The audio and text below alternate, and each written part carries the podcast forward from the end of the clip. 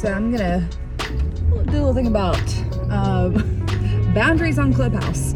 Um, and this could be boundaries for any social media app. So I recently joined Clubhouse and I'm meeting a lot of people on it. I enjoy it. However, I'm finding myself getting caught up in a very common theme for over controlled people of um, high social comparisons and um, that like where social comparison plays into everything.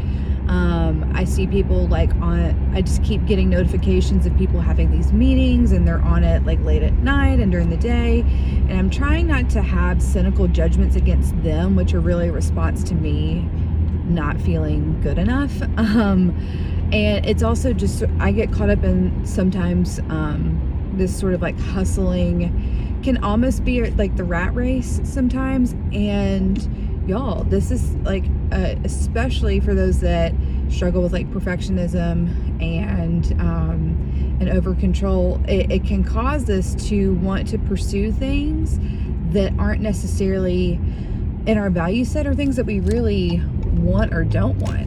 Um, and I think that's what's been kind of stirring up in me. And I talk about this on the podcast this week just in a different way, but it's like this idea of with social media and different apps like Clubhouse, it makes our world so big. Like we're able to access so many different things, so many different ideas.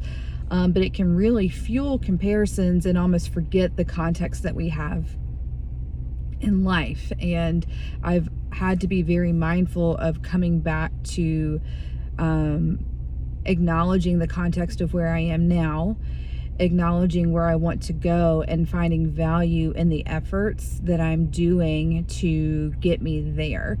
Um, and and that's something that's honestly it, it, it can be hard because especially if you're a driven person that that wants to achieve things, we have to be mindful of when those achievements start becoming the foundation in which we lay our our our self on.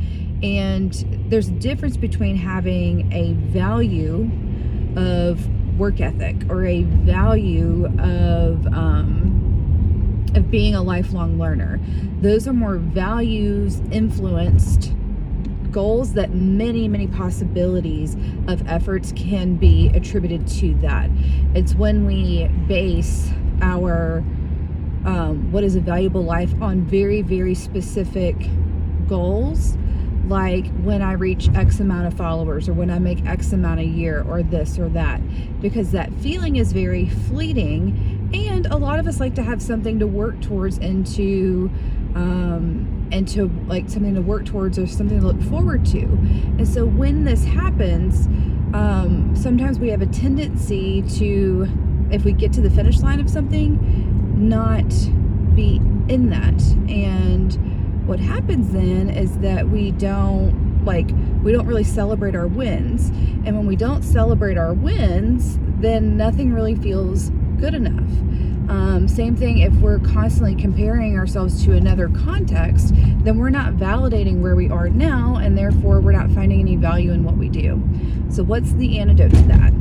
The short of it which comes with a lot of long application, is always refocusing to values, context, and finding value in effort.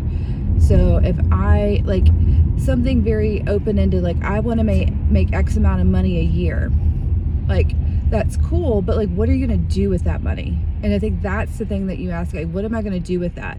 Am I wanting to save for this thing? Am I wanting to be able to travel more? Am I wanting to be able to switch out my wardrobe because I I, I value um, it, it's a creative outlet for how I dress. It's got to go back into identifying the efforts instead of identifying the goal.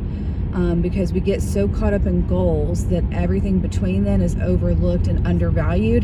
And the thing is, is that our effort and even when our efforts fall short, our effort is where the value is made because we're going to screw up along the way. We're going to change and evolve. Hopefully, we change and evolve. Like, that's the thing. Like, we change as our context changes. And so I think comparisons can be helpful data if we're considering making a shift. However, it can fuel a lot of cynicism and it can make us overlook some of what's going on in our life and undervalue a lot of places that we're at and a lot of things that we're actually doing.